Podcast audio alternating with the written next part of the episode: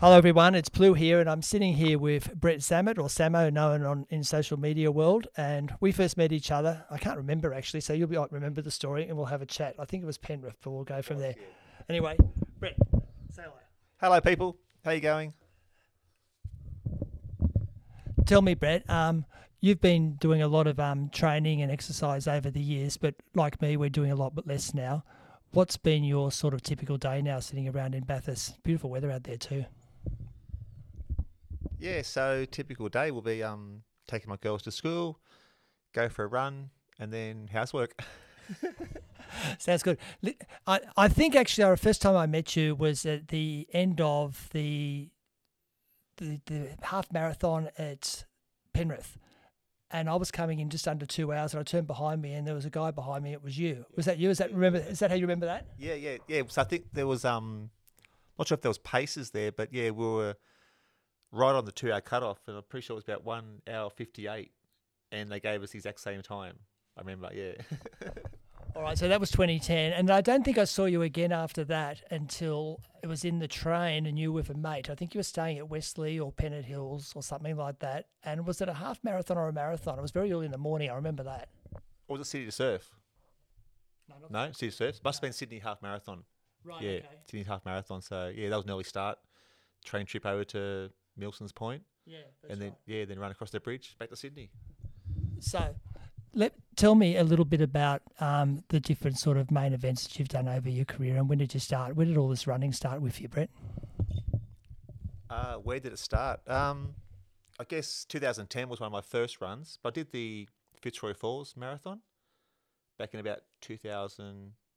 Oh, that was early two thousands. That was just on a whim, and um. I came in with about two minutes to spare, so I'm good at chasing cutoffs, I am. Actually, I did the oh four, uh, the oh five and oh six one. You might have been there and I, at the same maybe, race. Maybe you got a T-shirt for it? Uh, no, I don't know. Don't know. I was just on cutoff, and I think someone came out and basically ran me in at basically as the cutoff sweeper. So, oh, the Horry or one of those guys did, yeah. Yeah. yeah. So what you mentioned Horry. So what was your involvement with uh, Cool Running Australia? Yeah, so when I started running, I didn't really have any affiliation to any clubs, and um, just got online one day and saw this group called Cool Running, and I think they were supporting, it might have been the Sydney Marathon uh, around the Rocks area, or around that area there, and um, I saw the blue and yellow shirts and went home and looked it up and bought the shirt and bought the hat, and yeah, the blue and yellow Cool Running hat. So what year was that? Because I remember in two thousand four, I went there, I ran with the chaplain of my school at the time, and I took a digital camera with me, yeah. and I was running ahead with him taking photos. So was it as early as that? Were you still working then at that point in the, in the previous job? No, so I, uh, I was trying to think, I, I didn't run that year. I, I was down there just spectating, I, was, I saw the run, and I saw the, the Cool Running shirts, and um, that would have been, it would have been early two thousands, because I started running, apart from Fitzroy Falls, I had a big gap between Fitzroy Falls and the Western Marathon, had a few few years of um, recovering, um, yeah, from from up, dropping the police, and then twenty ten started to, I suppose, ramp it up and do lots of marathons and Ironman with you and one hundred Ks. I didn't realise you started in twenty ten. You were pretty fit then. So what sort of your exercise regime been through your life if you took you back to your twenties? So when I was younger, I played soccer at quite a high level, so I was always quite fit. Um, lived at Cronulla, so I surfed a lot. And yeah, I was quite a fit guy back then, and then entered the police force back in ninety-four, um, and shift work, young family. Yeah, so the weight piled on and exercise took a back seat to basically, I guess, growing up and becoming a mid-twenties, middle-aged man. Mid-twenties, middle-aged. I'm not quite sure that's the thing. Um, this thing, look, this is really awkward with one microphone. Those who are just listening to this, we've got a, a system here with two mics, and for whatever reason, the other mic is not working properly, this one here. But anyway, we're flicking backwards and forwards. We're doing the best as we can. You don't travel three hours not to have a chat. um, all right, when you say you played um, pretty pretty football to a fairly high level, what was your position and, and sort of, you know, what sort of um, things did you do to perform so well? What were some of the things that made you a reasonable athlete, all those around you a good athlete? Yeah, so I grew up in Penrith where um, I played basically yeah, soccer or football from under sixes to under eighteens, and I played under a um a coach, David Seal, who's um still lives in the area. Just a an amazing coach, and he's actually I still visit him, and I, I see him downtown, down down Penrith, and he's one of those guys that you trained hard, but you um you're rewarded for for playing hard. But he he expected quite a high level of like basically football back then, and we went through to become the the champion champions back in uh, I think I was sixteen. So basically, yeah, so we were the best um, club team in the state, and that and that involved travelling. Obviously, Sydney Metropolitan. We also travelled out this way. We travelled down the south coast, and and we, had, and we had a few players back then um, who went on to play for Australia, like David Seal and those sort of guys. So, yeah, so it was a, quite a high high level team it was, and and um yeah, and we sort of played like a the typical Australian formation as well. We played like a Dutch formation. Um, went away from the old five three two formation to more of a four four two formation, and a lot more attacking, uh, less strikers up front, but more midfield. So. And no, no other team really knew how to to fight a four four midfielders when they were playing a three midfield defence. So, yeah, it was different, but it worked. Um, I must admit I'm a little bit lost with that. I, when you say those numbers, you mean it's the, the, the, the parallel um, players yeah. going from the centre line to the, the goalie, I guess. Yeah, so back in the, back in the eighties, it was called a five three two. Basically, you had five forwards, three halves, two fullbacks and a goalkeeper. Um And we decided to try four four two, which basically was, we went the reverse way, so that was four fullbacks, four halves, two forwards.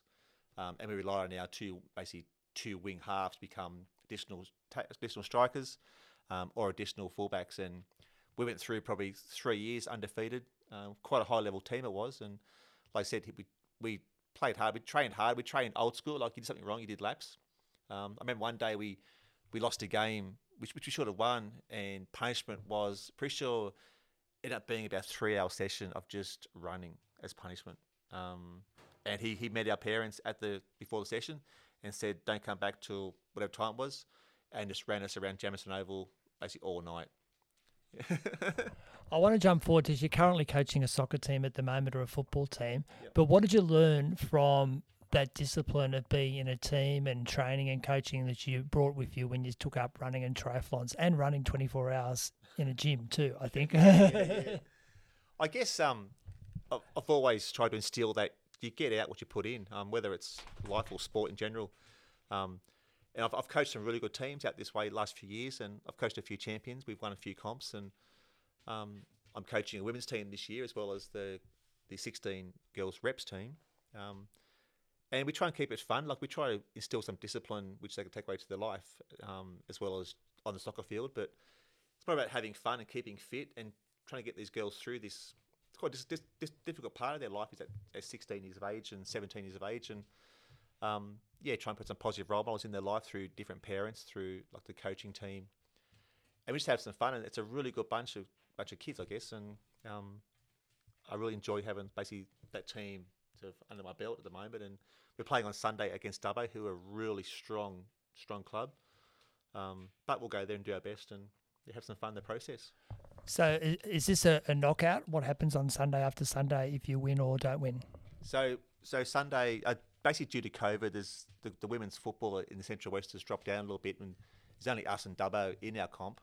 Um, so, yeah, so it's um, we lost both games against Dubbo last weekend, so now we go Dubbo and play on their home turf, I guess you could say, and it just comes down to basically trying to promote women's football um, into sort of towns, and I guess build up like a friendly rivalry between our two towns. Um, normally Bathurst is in it, normally um, other towns are in it as well out here, but Bathurst didn't come in this year, which is fine, but um, us and Dubbo got a, a very strong rivalry going. Not quite the Parramatta Manly rivalry, but, but let's go N R L. I'm ready yeah. to talk. But um, but yeah, but we, we're building it up quite nicely, and I think there's a lot of respect at the age group that you know, we're not playing for sheep stations, but we're playing for a bit of pride, um, but also just fitness and make some more friends, I guess. Yeah. So I didn't realise that you only started out in running and triathlons. Um, pretty well that race I saw you at Penrith around that time, your half marathon you did. So I, that's something, you know, we've been sort of online friends and in, in face-to-face friends at different stages um, over our careers. Um, so you did the half, you did the half. Where did you go after that in terms of events, in terms of running first before we're going to triathlons? Um, I guess I just, oh, after that event, I um, had a, I suppose you could say, oh, a bit of a, Oh, some mental breakdown, I guess you could say, and Um, ended up in the in a hospital for a few weeks and uh, medication and other treatment, and then I guess I needed an outlet because um, you know, being a police officer for so long, and then basically being put into a ward, I lost my identity a bit, and I think I just enjoyed what that day running around Lap the Lake, as it was called back then. I decided to try and find some runs, and I drove down to Canberra and did the Canberra Half Marathon um, on a whim, and loved it. I loved the crowd. Um, no one knew who I was. You know, come from a small town where you're a policeman, you're quite well known, and you you can't really walk around. You feel like you're in a fishbowl. But drove down to Canberra, ran the half marathon, and um, remember driving back to I think it was Yas McDonald's and falling asleep at the McDonald's because I was so tired. I think there's a few of us out there who've gone down to Canberra and thought, I've got to get home because yeah, I've got to go to work the it's next a long day. Drive home. Yeah, it's a long drive home, and after after running up at six in the morning for the start of the run, then you, you do your two hour half or your four hour marathon, then you got to get home up the up the highway. It's a long drive. I'll leave it to you if you want to, to the extent you want to talk to.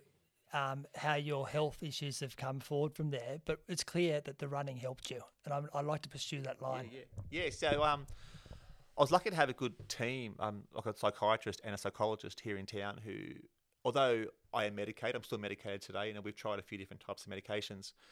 We all agreed that running was, I needed my running, I needed the outlet, I needed to smell the fresh air, and obviously living in Orange, you know, I've got Lake Canobas and Mount Canobas ten kays away. I've got these beautiful trails. Um, I, I, I, I get up there daily now, and that, that's almost like my medicine, on top of my medicine.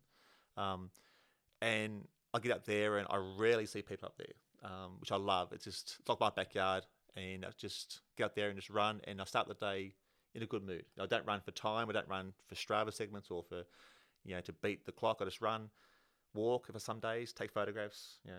Rem, you know, sit back and reflect, and then come home and then housework. It's looking a lot better than my place, let me assure you.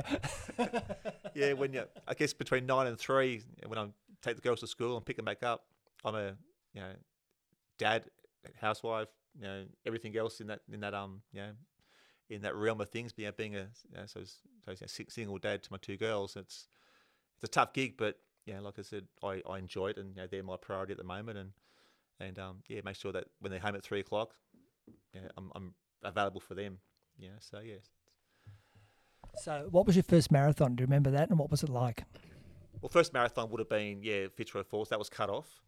Um, I'm pretty sure it was Canberra, and it was yeah like a, a high. Actually, I think it might be the Canberra fifty. I remember running. It was sorry, I remember running. Through the old finishing chute, and he was standing there, and the fifty kilometre kept going through the finishing chute and did like a half lap around right. the lake, and he was holding my medal up, but he invited me to the fifty, and so I thought eight more Ks, you know, like how hard can it be? And I ended up running and got to the turnaround point, and the, the table was bare, and there was this red half-eaten snake on the ground, and I ate that because I was like, yeah, I was, oh, it was longest four Ks of my life to get back, yeah. um, and a few of the. Because I've met a few of the guys from Orange Runners Club, and they sort of hung around to see me finish. But I think that eight Ks took almost like an hour and a half. It was, That's but pretty good at the end. It was good. It was a it was an amazing feat. But um, and I just got hooked in. I think I got hooked in. I suppose a minor, a bit of like the accolades of receiving a medal, you know, a few pats on the back, and and then I was I was, I was you know, seeing people like you know like Horry, you know like um you know, like Jane and you know, all these amazing people who you they'll, they'll social they'll social media. Weren't even friends. I'm more like social media personalities who I knew of. Unless you know they're they're calling you by your name, and you felt a bit of pride, like these legends, you know, Brick and Keith, all these guys who you've seen running these one hundred, two hundred marathons, who you know, know you by your first name, and it made you feel like you were inclusive in this group. And whether you're chasing chasing cutoff or whether you were winning, no one cared back then. It was just a it was lovely to have, have that that group of people to pull me through.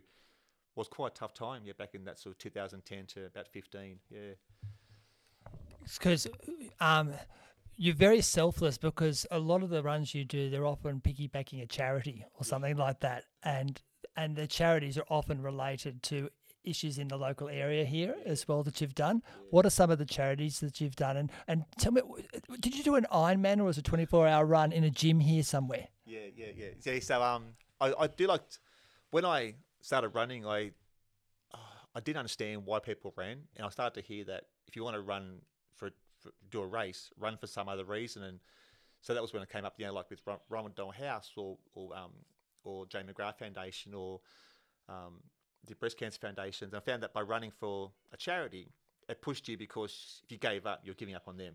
And a lot of times, people who you're running for couldn't run, and so you're basically running on their behalf. And you know, happy to wear you know, wear the you know the singlets, you know, or the you know, whether, whether it be the, for Black Dog, or whether it be for you know McGrath Foundation, or um, a few of those. Even running in the Cool Running shirt back then, you know, like you see a fellow Cool Running person, you get the high five, or you get the, the nod, or and it just gives you that extra probably five second boost.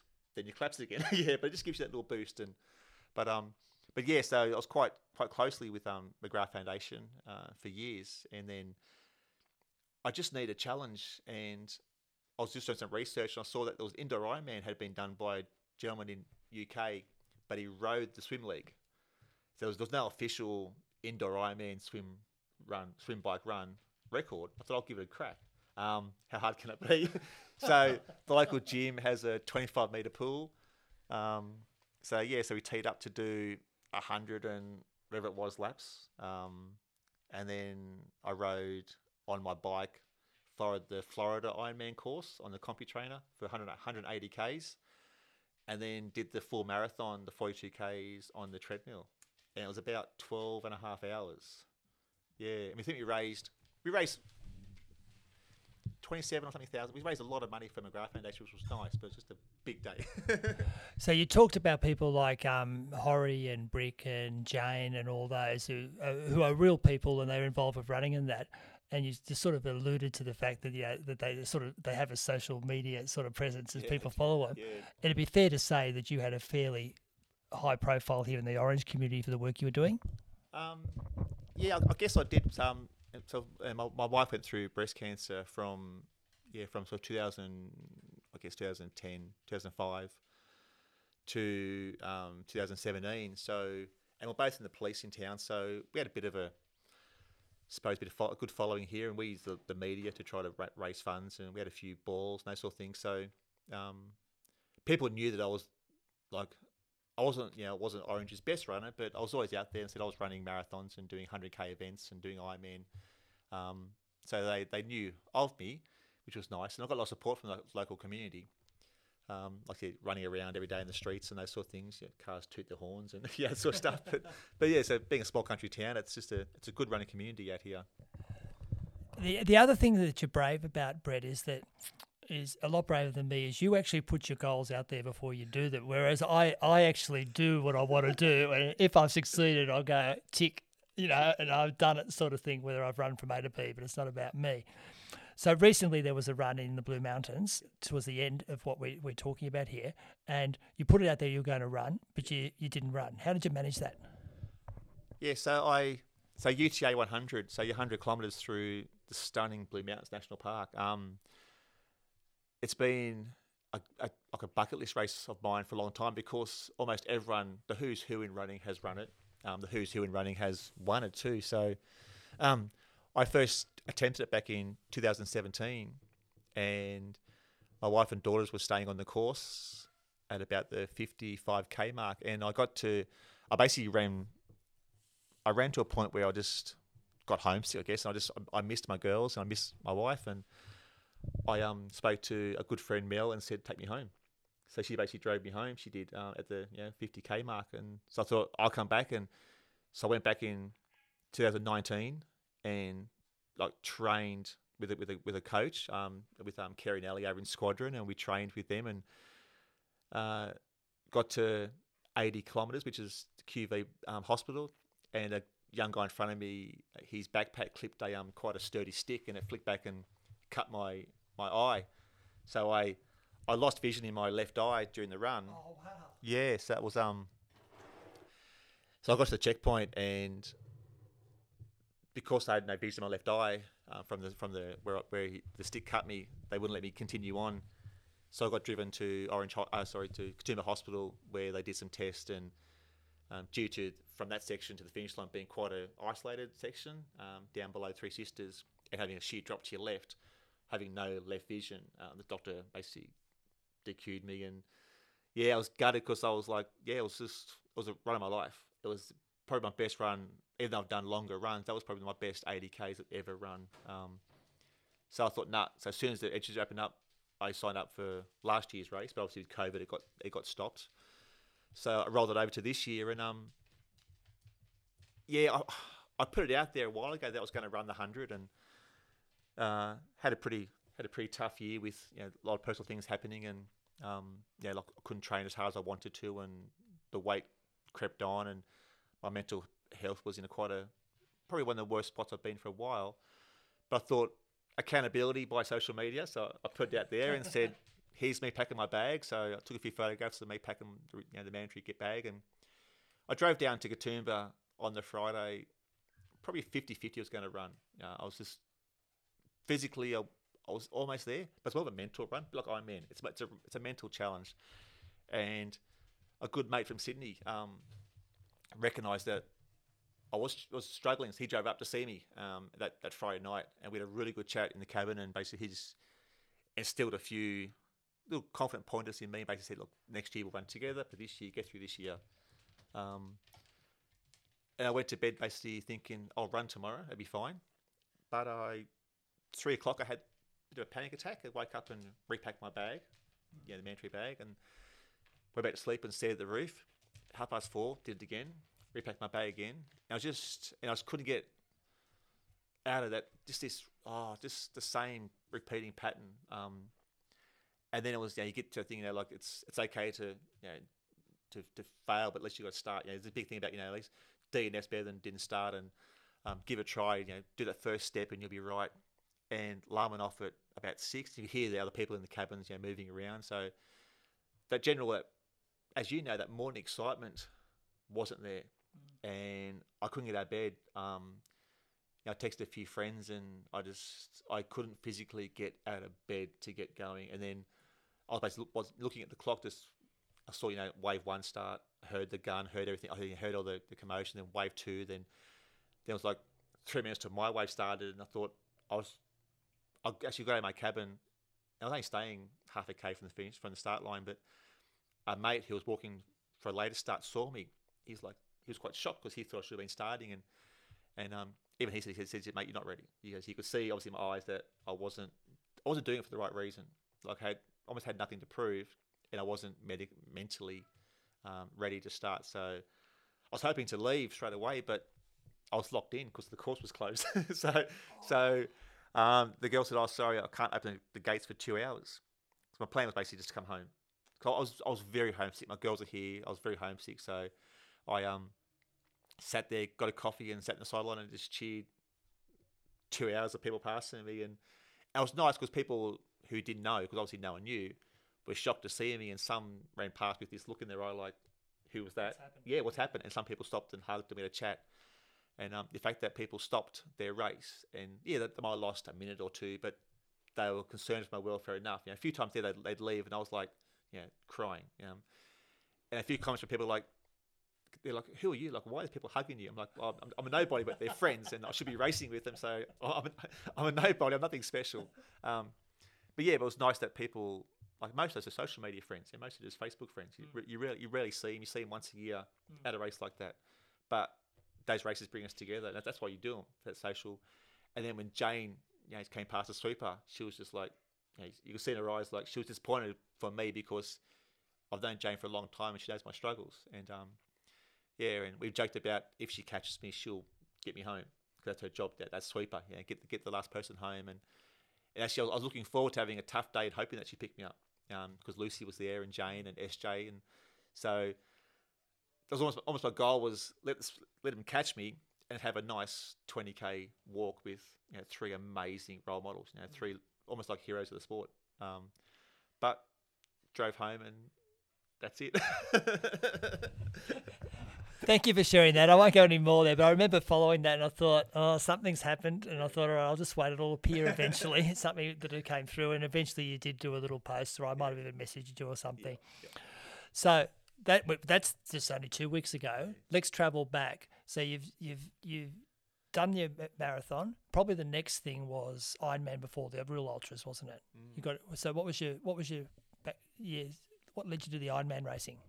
Yeah, so um, for some reason in Orange, Ironman and triathlon really had a big boom, and all my running friends were doing triathlon. So it was almost like be one of the cool kids and try do triathlon. So my first triathlon was on a you know, twenty kilogram giant mountain bike, which I think all did the same thing. We all rode the mountain bikes with the big stack hats, and yeah. um, and just couldn't believe how how hard it was to run off a mountain bike. So yes, I bit the bullet like most most middle-aged men do, and spent more than my first car on a, on a triathlon bike. You know, like it's just yeah. just. I think my first car was nineteen ninety-nine. My first triathlon bike was you know, four thousand dollars, and it's um.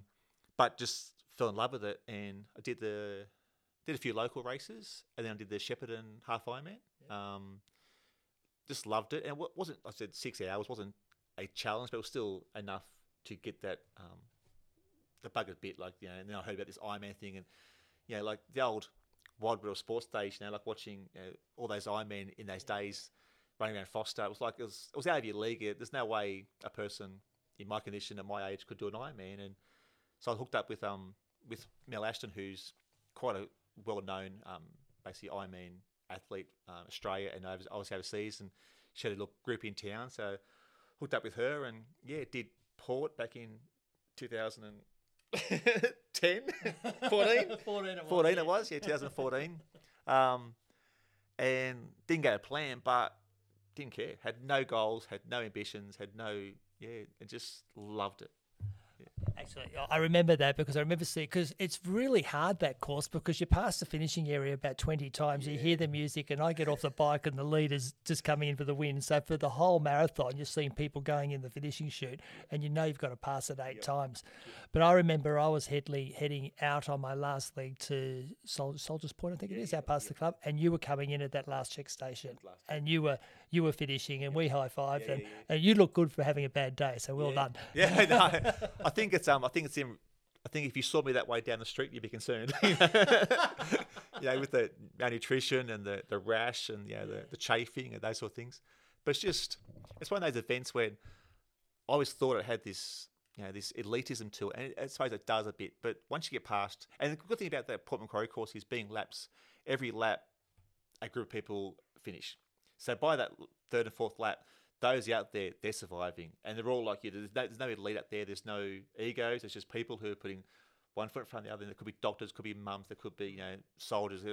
Everyone's out there. It doesn't matter what you are right now. Your goal is to run that last seven k's back to the finish line, get up that ramp. It's amazing how you know, a two meter incline can just kill your legs after yeah. thirteen, fifteen hours out there. And what uh, is it? How many kilometres does it say on the shoot? Two twenty six. Two twenty six kilometres. Yeah, yeah. So three point eight swim. Up that beautiful river, yeah. through the boats, um, worrying about sharks. And then that one hundred eighty k bike ride, which is so steep, one part they put carpet there so you can walk up That's it, right, up yeah. that hill, do it twice, get off your bike and then go and run a marathon. Like, sure. What I remember about the swim is, is you had to actually swim out to a weir, then you climb over the weir, yep. go around the other side, do a rectangle, and come back. But I remember I was swimming and I was I only breathe on one side, and I and I and I just flicked to the left hand side to breathe for a change. And there were people standing there walking, and I put my hand down further, and I was touching the bottom. Yep, yep. I was actually going backwards. Yeah. yeah. So so that weir, I um, when I got to the weir, I had tinted goggles on, um, and it was quite a murky like water and. The guy yelled out to me, three steps. And as I came up, I went one, two, three. And I went to run and I kicked and I broke my toe on the top oh, step. That's right. Yeah. And it made this sound. And they were going, oh. And as I dove back in, the water pressure's just, oh. So basically, I was swimming with one kick and oh. one, one was dragging.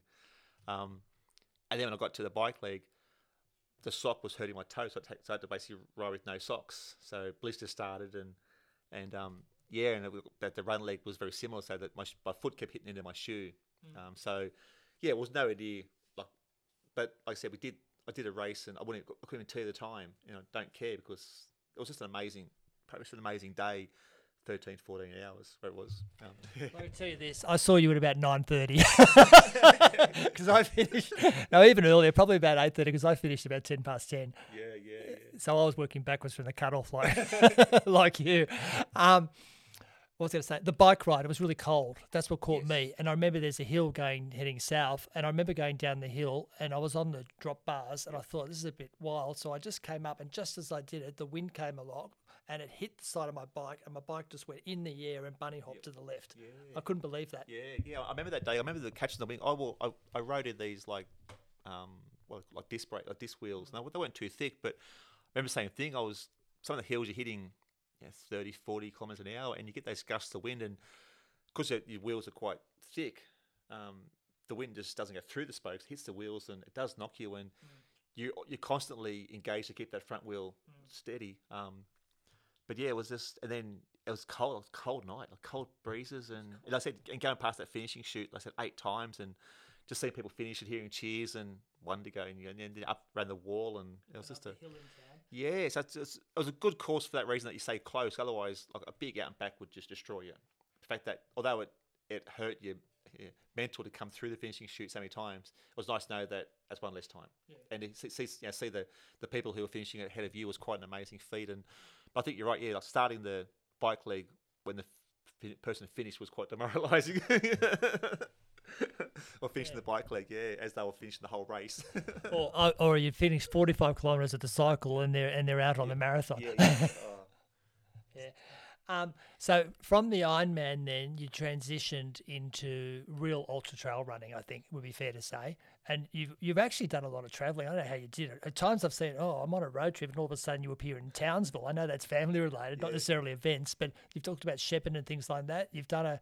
I remember there was one down on the, the, the, the coast of Melbourne you did. Was that one of your first yeah. trail ones? Yeah, so I did the, in the space of six months, I did three one hundred K races. I did um, Great Ocean Walk one hundred, which was, yeah, down that Anglesey area.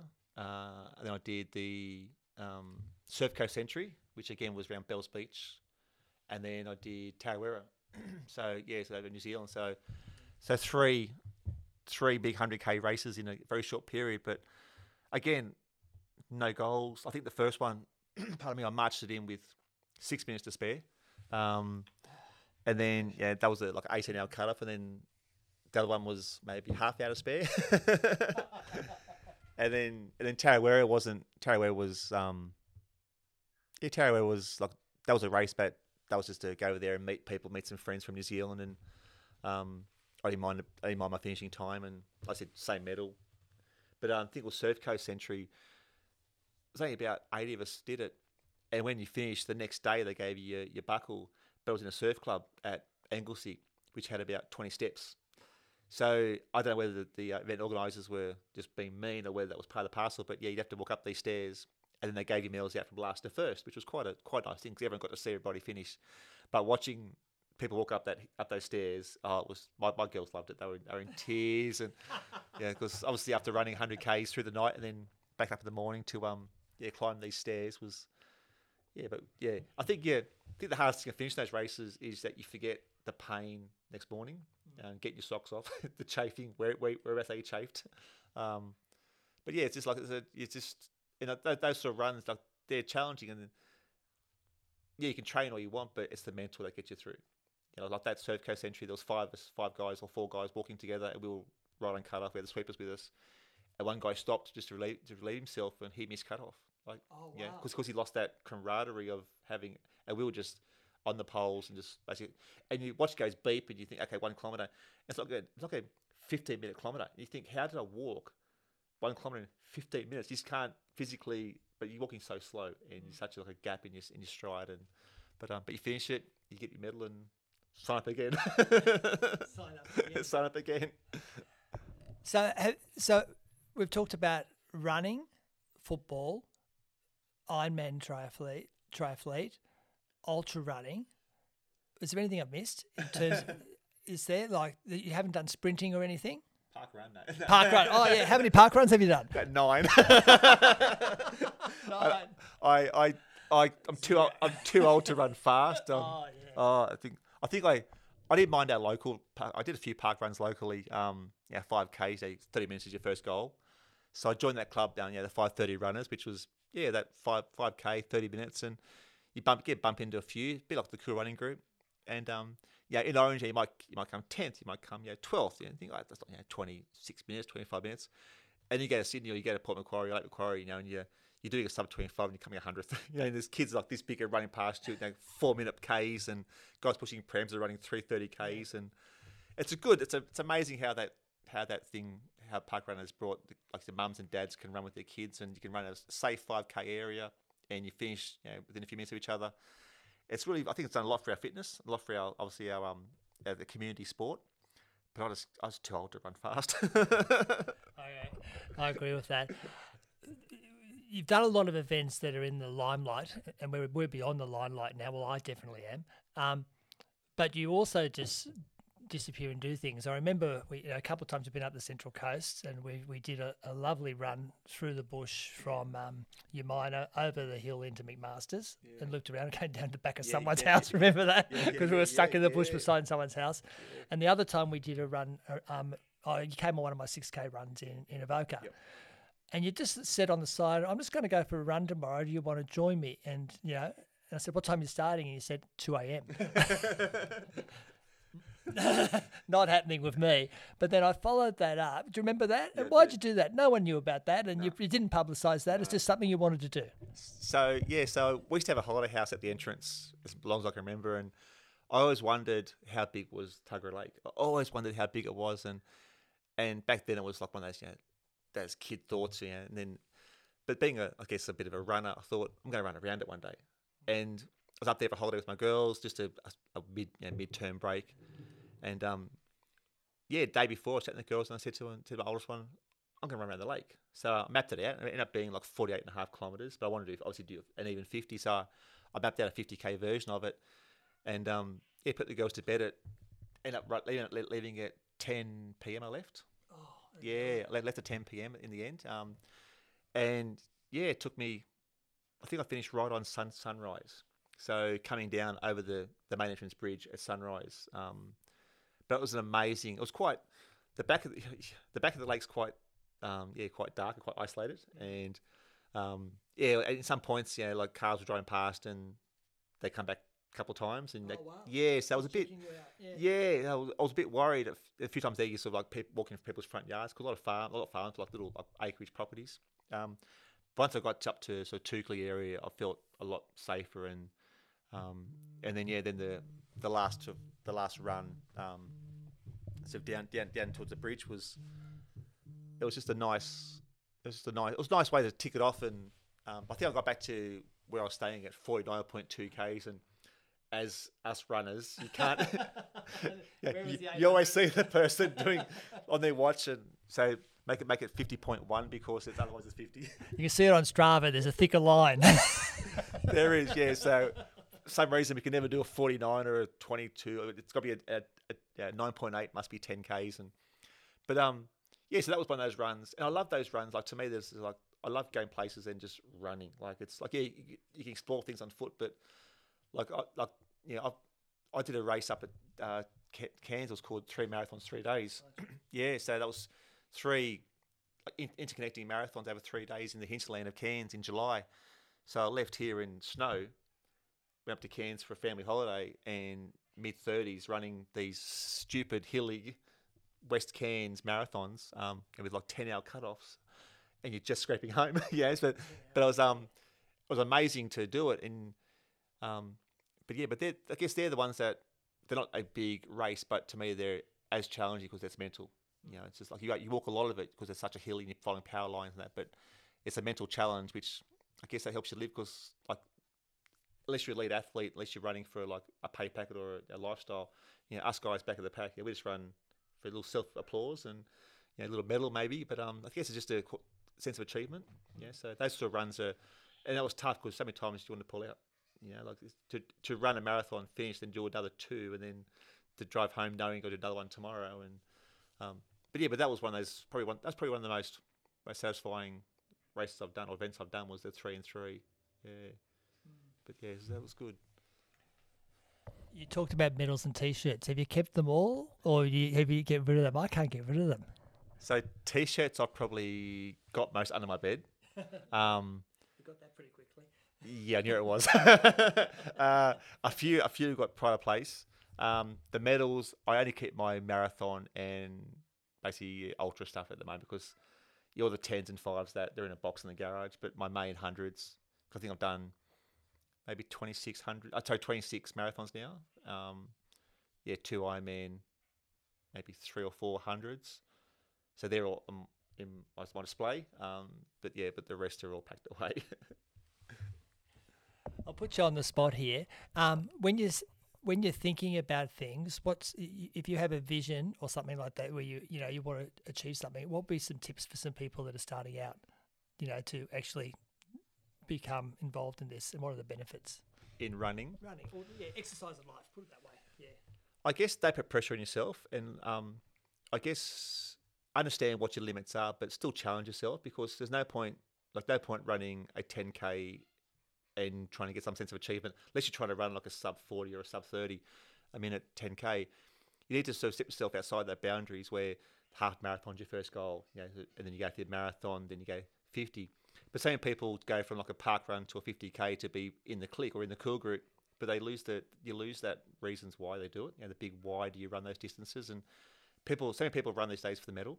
Um, and you hear them online, you know, the, the, the event ran out of medals, or the event gave last year's medals, and people forget that they've trained all year, they've sacrificed family time, they've sacrificed money and um, yeah, quality time, and their goal is the medal. Whereas, you know, what's the saying? You know, like enjoy the journey, or jo- not destination. Yeah. So, and I've got so many finish line medals, uh, finish line memories. But sometimes you see finishing memory photographs of people stopping their stopping their watch. Mm-hmm. Yeah, you see them cross the finish line with their hand on their watch, worrying about that one second. And everyone I, I, I talk to, is, I keep saying to them, run through the finish line, get your medal, then stop your watch, because although Strava, you know, is the governing body, um, who cares? I'd rather have a nice, proud finishing photo and not a hand-on watch looking at the time, because that, that way, basically, you've removed all those memories of the race, whether it be an hour or twelve hours, to one moment in time of stopping your watch on the exact line. Um, and, de- and down the track, like, like I said, I can't tell you to the second any of my races. I can tell you hours, like roughly hours, but stopping your watch on the finish line, to me, destroys the whole event and destroys the history, destroys the memory. Looking back at photographs and seeing you hug someone, or you know, cross the line with your mate and those sort of things, that's the, that's what makes that event worthwhile. Um, not crossing it, stopping your watch, you know. So, but I think it's just enjoy it, and just if you can find a group, find a runners group, um, and again, and vary it up. Like do your own self runs as well, but get out there with your friends and challenge, be, be challenged by people around you to run faster or slower or hillier. Um, But just enjoy it, you know. It's just and you know, jump on social media. I don't think Cool Running's is still going. I think it's just What's is, that? Is Cool Running still going, or is it? No, yes, that's a shame because because that, that was a group of basically back of the packers with a few semi-elite, um, but there was yeah there was like camaraderie, there was you know, a bit of banter, and that's what you needed. In yeah, my dog's joined us. Um, yeah, and that's what you need, because otherwise if you take it too serious, yeah. which people do. People do take running too serious at times, and um, like I said, unless you Let's just put food on your table. Just enjoy it, you know?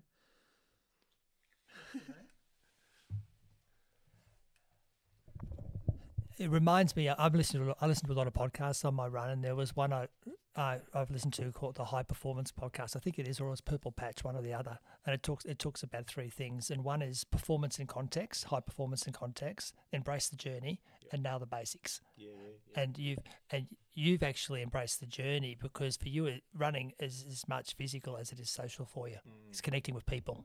Yeah, that, that's true, and um, it. It's hard because I'm an introvert. I'm a massive introvert, which this podcast doesn't probably show that. uh, yeah, hi. Um, but yeah, COVID year of COVID, I was in my element, and I loved. You know, I loved not having to see people and meet people. Um, I'm a very nervous person. Um, I and that's why I think that's why I think I can't I can't nail down U T A, because I know almost half the people there. I know some people there, and expectations of them are less than my ex- expectations, but still, I feel like I'm in this fishbowl. Um, whereas when I went to Surf Coast Century, when I went to Gratian Walk, Tarawera, no one knew me. Cairns. Cairns, no one knew me at all, and I could just run, and if I failed, no one cared. If I succeeded, again, no one cared. Um, so as much as our, our running community, like I said, it's it's almost like my second family. I love it so much. I do feel this sense of, oh, it's almost like that imposter syndrome where like I feel like I belong, but I don't belong, because yeah, I can name drop you know, the top ten male female runners in the world, and I'm, you know, Australia, and I know them personally, mm. but I'm not in their league. But sometimes you think, well, by name dropping them, are you? Do you think you're in their league? You know, so it's hard. It's just that, like, I know where I sit in the place. I'm a back of the packer. I'm a I'm a I'm a sweep chaser, but I, I do it for me. I do it, you know, a bit. I guess make, make my girls feel proud about me a little bit. Um, but as far as, you know, my social connection with my social friends, then yeah, it's more for me, and there's just that, I guess, challenging myself both physically and mentally, which um, yeah, it gets harder these days because, you know, I'm fifty next year, so there's a lot of, lot of water under the bridge. Youngster. Look, I, I, one thing I want to talk to you about, you've mentioned it once, but I know it's high on your consciousness, is weight. How have you managed that, particularly when you're not running as much now? What's your approach, and how does it sort of do your head in when yeah. you're juggling it? Yeah, so uh, I've I've had a weight issue now for probably probably close to ten years. Um, my my weight fluctuates between, you know, like eighty to one hundred and five. You know, it's just um, I guess my medication. You know, I'm still on quite, you know, high dose of medication. Um, you know, for P T S D, anxiety, and depression, and, you know, suicide, that sort of stuff. Um, and yeah, although medication has those warnings, you know, can put on weight, can cause weight gain, and um. I just find that I, I, eat, I do comfort eat. And one thing I never understood, like I used, I used to hear that saying, oh, people comfort eat. I was like, that's B S. You know, like, get off the couch, go for a run, eat properly. Um, and I went through a phase there, which I'm still trying to break now, is I would run for a reward. I'd go for a run, and my reward would be a donut or a chocolate or a milkshake or something like that. And that was, I'd go for a run, almost run to a calorie count to come home to justify my my snack. Um, yeah, and I say it quite embarrassing that that was, I ran for that purpose. Um, and my weight ballooned, and, you know, like a, you know, I'm probably sitting at probably high nineties now, which, you know, like, it's not going to kill me, but doesn't make me run any faster. But it's just like when you go for a run and you're not, you know, you're not getting, I suppose, the, the results you wanted. Um, it does make you feel a bit like, yeah, like I don't eat, you know, eat properly. Um, I guess that's hard too, because like I said, I'm here from, you know, nine or three. I don't work. You know, I'm not working at the moment. So there's that. I don't go. I don't leave the house um, unless I'm, unless I'm sort of shopping, or unless I'm doing um, going for a run or doing school pickup. So it's sort of hard to to not chuck on Fox Sports and watch Liverpool or watch Parramatta and eat too much. Yeah, I do. I eat. I I love my food, and I eat. But most of the days I eat quite well, but I don't sleep. I don't. You know, I'm in bed at, you know, three in the morning most days. I just don't sleep well. Um, I suffer quite serious flashbacks still from the police, so I hate sleeping. Um, I sleep most, more on the couch than I do in my bed, um, and that's when I, that's when I tend to you know, I tend to eat when I'm sitting here bored, and I just eat just junk. You know, I'll, I'll buy snacks for the week and or school snacks for the week, and come Tuesday, the girls are like, "Dad, where's our school snacks?" I'm like, mm, "In the bin." so yeah, so I don't like it, but you know, like it's one of those things. Like, I guess by um, yeah, talking about it, I might kick myself in the gear, but yeah. Does it really matter? Like, it's just weight, or is it, is it do your head in because you've put weight on?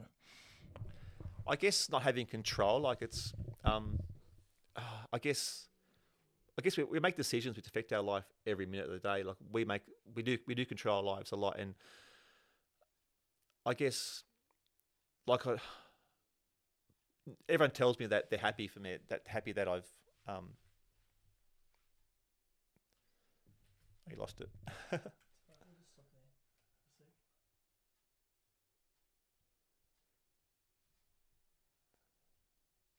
Still going, yeah. Um, yeah. So, um, I, it does get me down when I, you know, when I can't fit in pants that I could fit in last year, or, or it gets me down when I, you know, I buy a, like a finishing shirt, you know, and it's got like an X L on an L or M, and, mm. um, but in saying that, and like a few people said to me, you know, like. Like, yeah, like I do suffer, you know, it's quite serious depression, and, you know, I have had, you know, like, you know, suicidal thoughts in the past, and I guess they're like, well, we'd rather have a fat mate than a skinny, you know, mm. memory. And it's like, it's, and that's what I, I guess that if I eat and it keeps me alive and I get comfort out of eating, then I'll keep eating, you know, because it's, you know, a lot to live for. Um, I just got to try and learn to control, I guess, that vice I've got, which is just food. I call it competing obsessions. Yeah, we all have different obsessions. Thank you for sharing that. Moving forward, um, what what are some of the sort of things you want to do basically with your, your girls now in in the coming in the coming months and years? So yeah, so obviously Emily's seventeen and Tegan thirteen. Um, so obviously yeah, Em's year twelve now. So get her through her L's, get her onto her P's, get her through her, you know, her H S E. Um, she's hoping to, I think, nursing's up her in one of her things. So that that's sort of her, her thing at the moment. And And she got a lovely boyfriend who you know, I just adore. You know, like it's hard at this age. Like, and we know when we were seventeen, you know, what we did as boys. And um, when I met this boy, I was just, I've, I've, I've known him through soccer for quite a few years. So I was happy when when she told me that they were dating. and um, yeah, I said it's yeah those nervous weeks, months. And they've, they've been together now for almost a year. And he's he's like family. You know, he's one of those, he's a lovely kid and absolute manners that I, I adore. And you know, he's got, he's got Emily's best you know intentions at heart. And So, yeah, so I think she's on the right track there. And, you know, little Teagues is thirteen, netball. So now I've gone from being a soccer dad to a netball mum. Um, different crowd. God, yeah, like it's just, yeah, like I love the netball, but I love my soccer, but netball, I'm still learning the rules and etiquette on the sideline. Um, yeah, lots of has-beens or wannabes or never-weres on the sideline who love giving input to the girls. um, whereas soccer's, football's quite a yeah, hush-hush, enjoy coffee. Yes. Well, that's good. Well, it's sounding pretty good anyway. And uh, what do you think? Should we go for a run? I'd love to go. I'd love to go for a run, yes. So we'll just go out the front door and do, do something different? Hell no. No? Up the mountain. Up the mountain. How much time have we got? We've got two hours. All right, we're on. Okay, thanks for your time, Brett. Thanks, Martin. It's great to see you, mate. Let's go for a run. Good on, good on you. Thank you. All right, we're still live there. I've got this on. I just realised I had that on my three G. That's why the battery was going oh. so quickly. Do the pause. See everyone. I can see someone there should be in school. Emily should it. be in school. Love that little bugger. Oh, that's great. Oh God. Download video. Hello, puppy. Hello, everyone on Facebook. I'm sitting here. That was good. I enjoyed that. that Thank you for that. I'm, I'm that really nice. annoyed with this. I'm going to plug this in. I bet you it'll work. I was about to say, you probably get home and be like, oh, yeah. that one little cable. All right.